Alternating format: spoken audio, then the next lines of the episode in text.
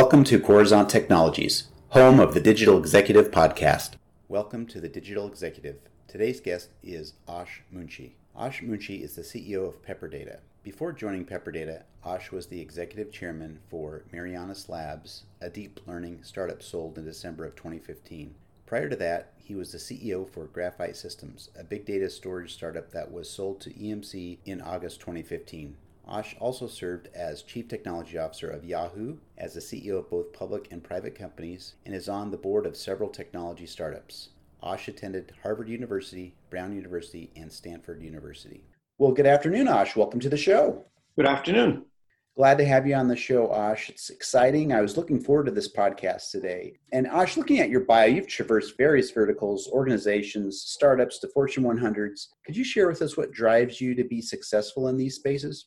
If you look at my my career, it is it's really bimodal, right? It, it's uh, small companies and large companies. The reasons why I get attracted to large companies at the times that I do is uh, particularly if there is a challenge for the large company in terms of you know getting to market or there's a structural issue going on. I like working on those kinds of organizational problems trying to get large companies molded if you will to address a problem in a quicker and faster way and bring some velocity to it. So i've done that in the past. And what it does is it, it allows me to get my organizational chops uh, more uh, more in order allows me to think about things at a larger larger scope and refresh myself if you will uh, in terms of you know what happens in larger companies eh, from everything from sort of personnel to financial conditions. And then I love the the small company thing because it's it's really about velocity and it's about creativity and it's about generating things very quickly and uh, being very scrappy, sort of the antithesis of the large company thing. So it's that barbell thing, right? It's sort of one is the large thing, one is the small thing. It's a complementary thing. It builds up, if you will, both parts of my um, my operating uh, expertise, and I like that very much.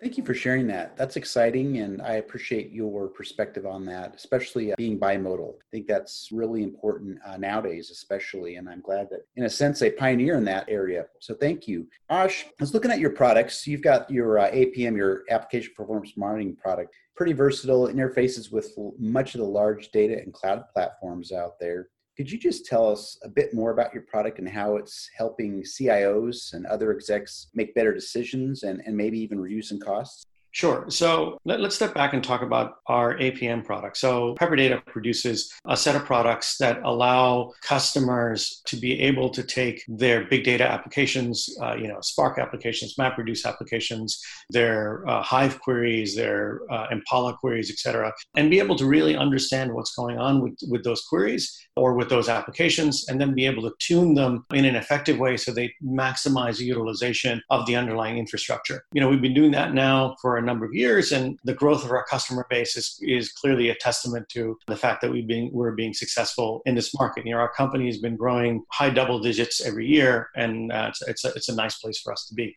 So there's clear demand for what we're doing. Especially during this downturn, we're seeing a lot of demand for our products because we do help people optimize the utilization of their resources, whether it's on premise or in the cloud. And in the cloud, it's a it's an interesting pain point for people. What happened is as people transitioned to the cloud, they went from sort of being opex driven and centrally controlled by IT to having their own budgets, uh, sorry, at capex driven and, and controlled by IT to opex driven and you know having control of their own budgets and their own deployments. That created a little bit of a free for all, but also created more velocity in terms of things that people could get done and you know people started experimenting. People started playing with the cloud. And the next thing you know they ran out of their opex budget very very fast because they didn't realize that there was nobody looking over their shoulder i.e it to make sure they didn't hang themselves. And they kept hanging themselves over and over again. As a result it becomes even more imperative for people going to the cloud and using the cloud especially lines of business to use products like ours because we help them understand what their utilization actually is. We help them reduce cost. We help them optimize really the utilization of all the infrastructure. And, and sometimes we see people who are both cloud and on premise, and so hybrid as well. And sometimes people are just pure on premise. It doesn't matter which of those environments, we help people reduce costs. And in this environment where markets are tanking, you know, uh, revenues are tanking, people are much, much more uh, attuned to saying, I can't buy anything new anymore. I need to figure out what to do with what I've got now uh, and be able to be more efficient about it. I need to stretch my dollars. And we're seeing customers come back to us that we were talking to months ago that said, you know what, we're fine right now. They're coming running to us. And we're, in a sense, we're happy to see that. We're, we're not happy to see the downturn, but we're happy to see you know, customers coming back.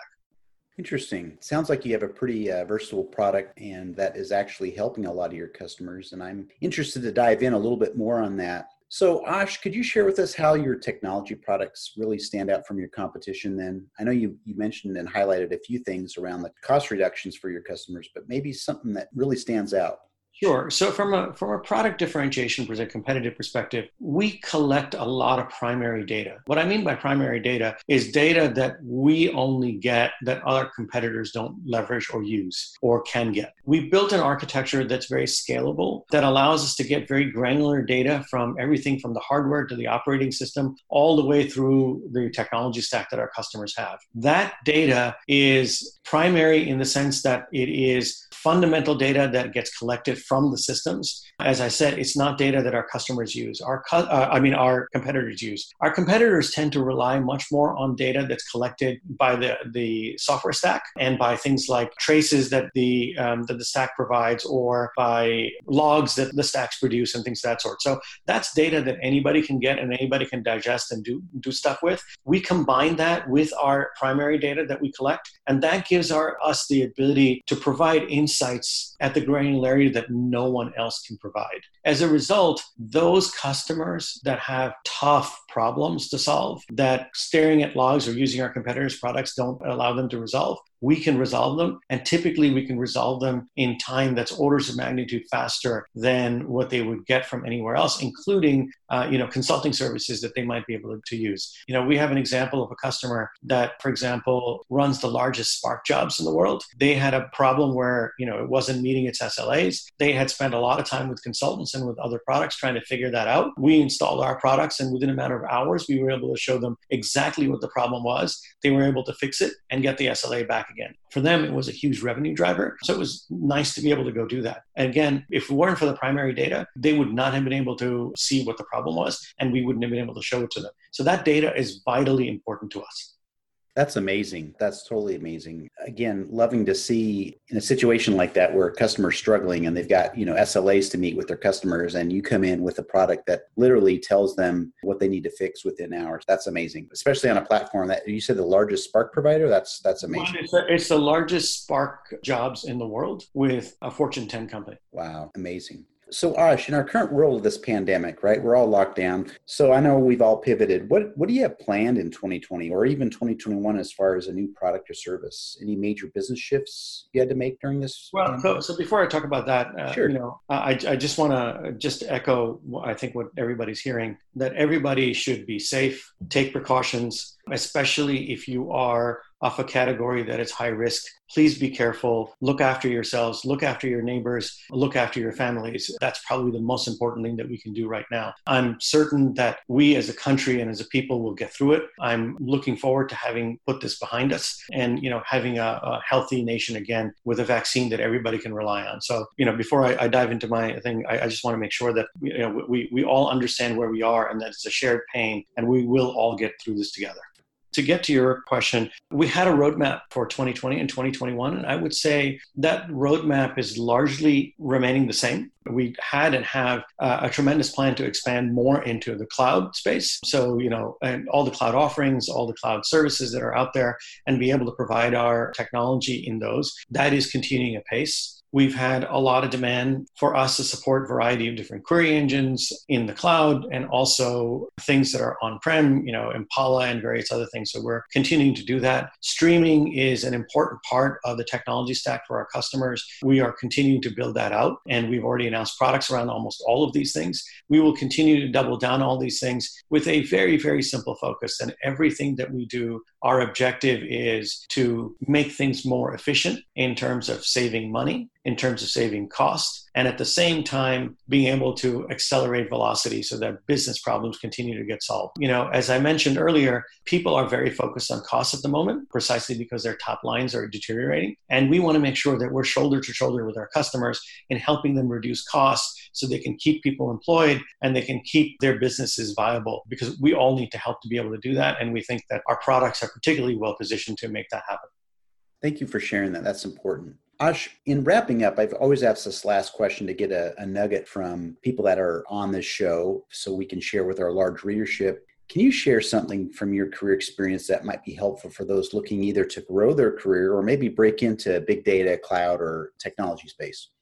The, the fundamental thing that I think I have, you know, I grew up poor and not having everything means you have to work for everything, which means that you always work hard, you never give up, you never sit on your laurels, if you will, and admire yourself. You always think about how do I move forward? How do I make add value? How do I help my customers? And how do I always keep people motivated so they're going to line up with me to be able to solve whatever it is that I need to solve? So it's a combination of perseverance, the pursuit of improving continually, so the pursuit of excellence to some extent, and the desire to always make sure that whoever is working with me, I lift the tide so their boats will rise. It's very important for me that people work with me, get an outcome that is favorable to them, whether it's personal satisfaction, financial satisfaction, whatever it is that motivates them is something that I strive to make sure happens for them. And that is true of our employees. That's true of what we try to do for our customers. And that's true in my personal life. My goal is always how do I improve things for others? And you know, one thing I've discovered is that if I help others, somehow or the other, I tend to wind up improving things for myself.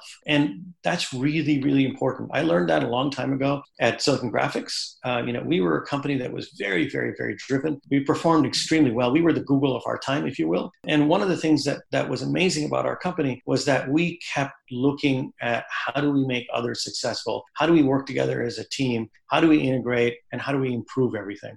And I think that's sort of been ingrained in me as a child, ingrained in me at places like SGI and Oracle and other places. And I try to continue to do that with others that I work with me.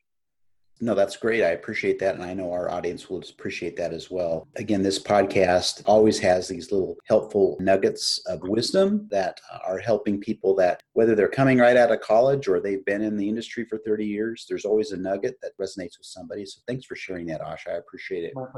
Ash, it was certainly a pleasure having you on the show today, and I certainly look forward to speaking with you again soon. Likewise, and thank you for the opportunity, my friend. You bet. Bye for now.